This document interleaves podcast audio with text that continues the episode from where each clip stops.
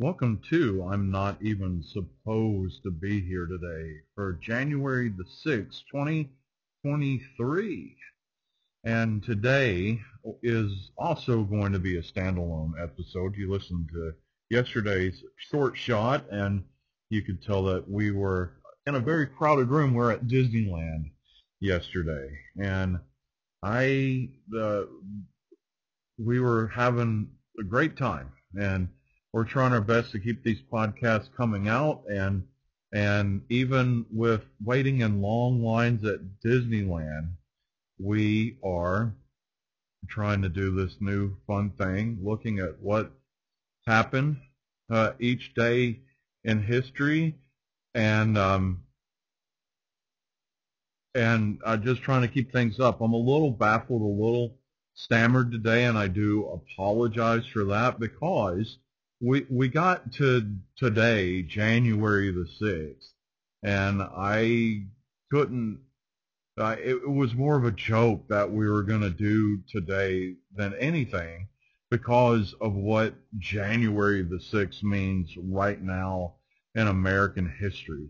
I uh, uh, January the sixth, uh, 2021, uh, happened, and it, it's hard to work around that we we literally joked around that we would get on the podcast today and say absolutely nothing happened on January the 6th ever and then stop the show.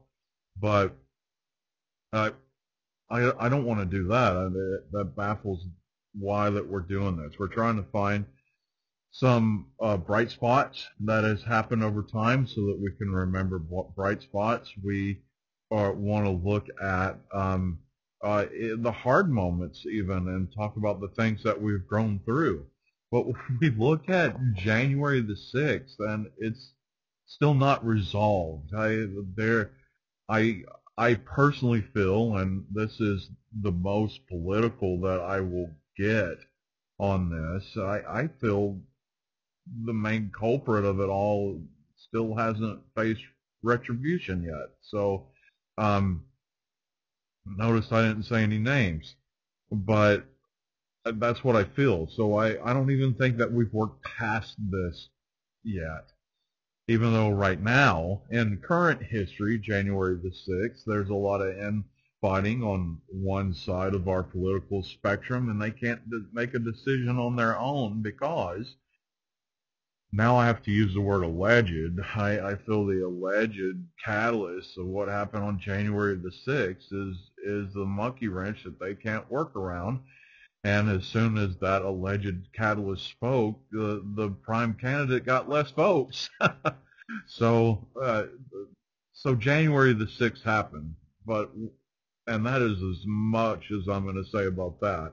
But let's look at, let's look at January the 6th in Disney history.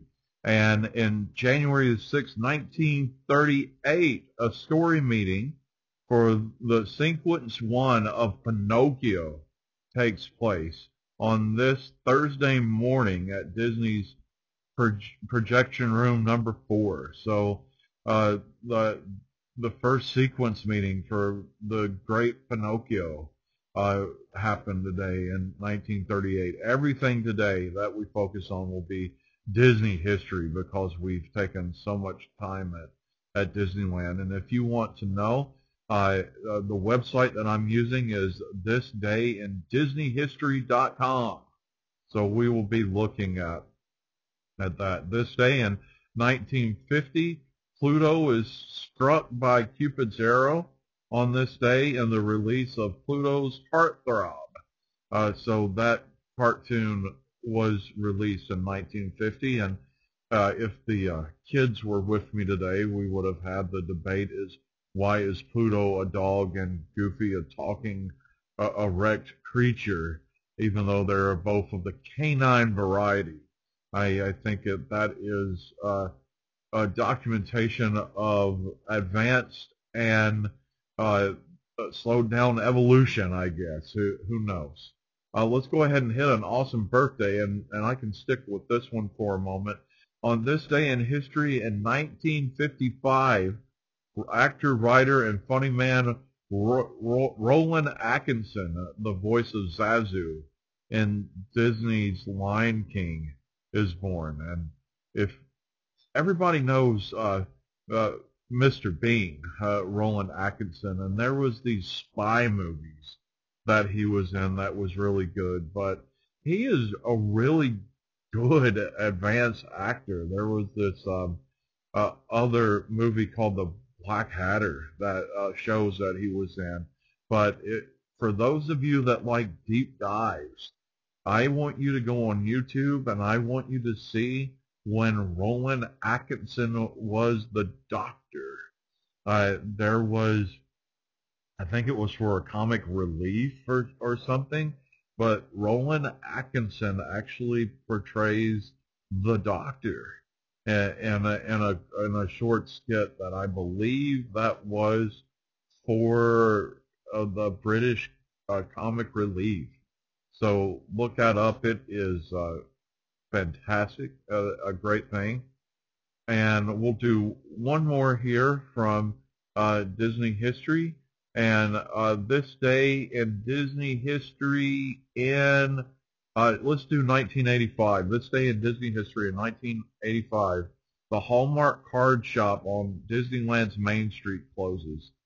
And I I don't think it, it, it says here that it, it, it did reopen in March as a Disney clothier. So the Hallmark influence less left Disneyland this day in 1985, and we were at Disney this this week. And one thing that I can't uh, kept remembering is once upon a time Disney had a partnership with McDonald's. And I remember there were different shops that you could get McDonald's french fries.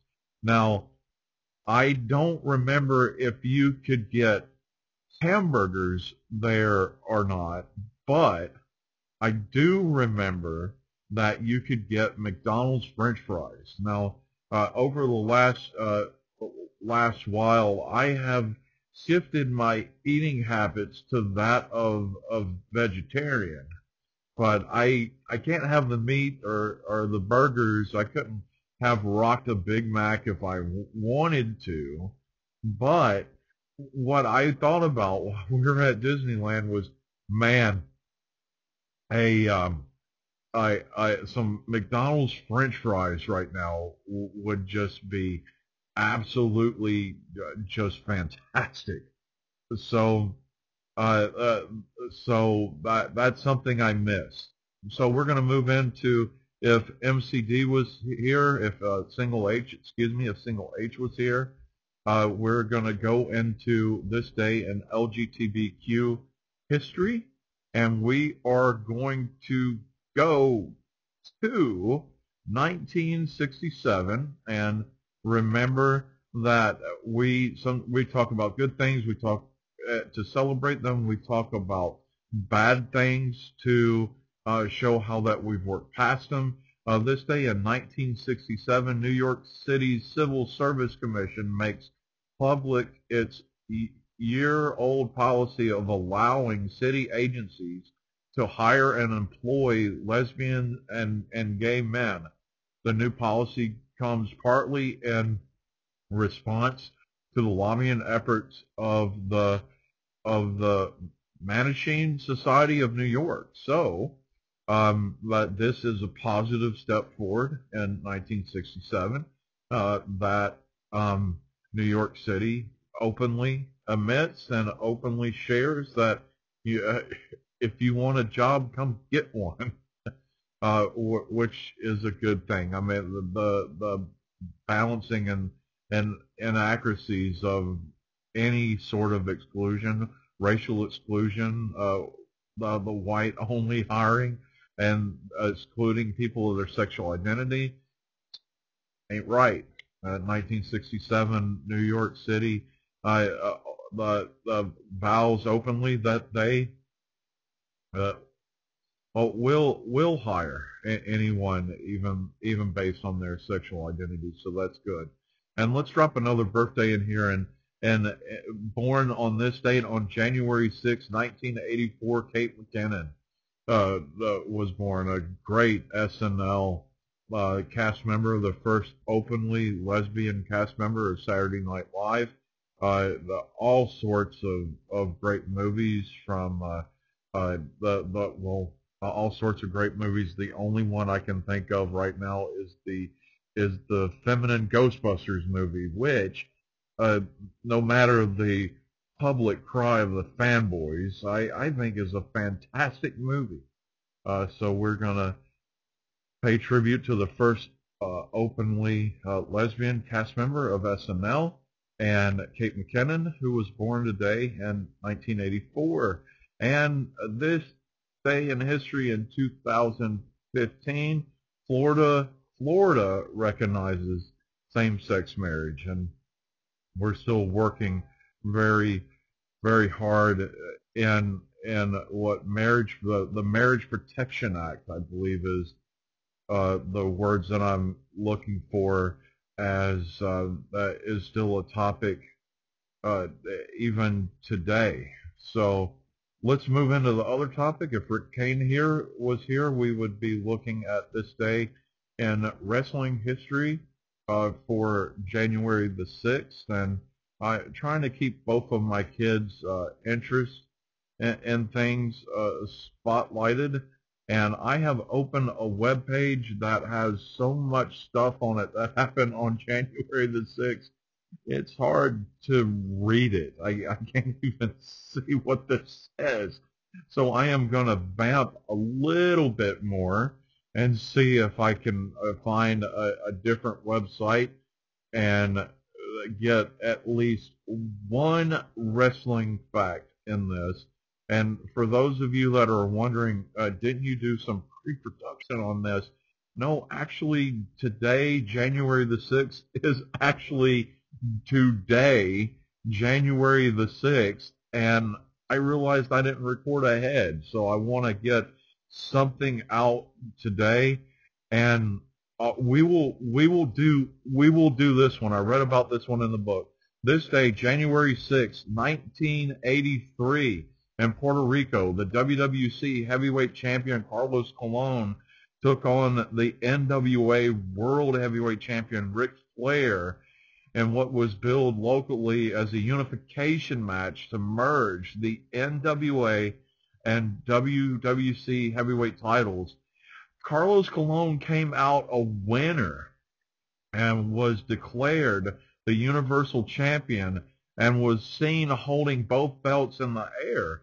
But what happened the next time Ric Flair appeared on NWA television, Ric Flair was still holding the NWA title. The NWA never recognized Carlos Colon as winning the NWA title. It was shared in Ric Flair's first biography that Ric Flair was uh, caught in a crowd that was so hot with heat of anger that he felt it would be he would be able to leave with his life more securely if he lost to Carlos Colon than trying to find some way to get out of the ring after beating Carlos Colon. So Ric Flair decided that it was better for his personal safety to allow Carlos Colon to pin him in the ring so that he could get out with his life. So Ric Flair loses. Uh, Ric Flair gets out of Puerto Rico, uh, but the the title the title change is never actually recognized by the NWA. Uh, he's the literally the next time that he is seen on United States TBS NWA television. Uh, Ric Flair is still holding the NWA title belt, and the match is never spoken of. Uh, so that happened today in 1983. So thank you all for joining me today. As I shared, some of these will just be me. I hope the bulk of these will be me and the rest of the DWO. But that was, I'm not even supposed to be here today for January 6th. My name is Michael Davis. Have a day.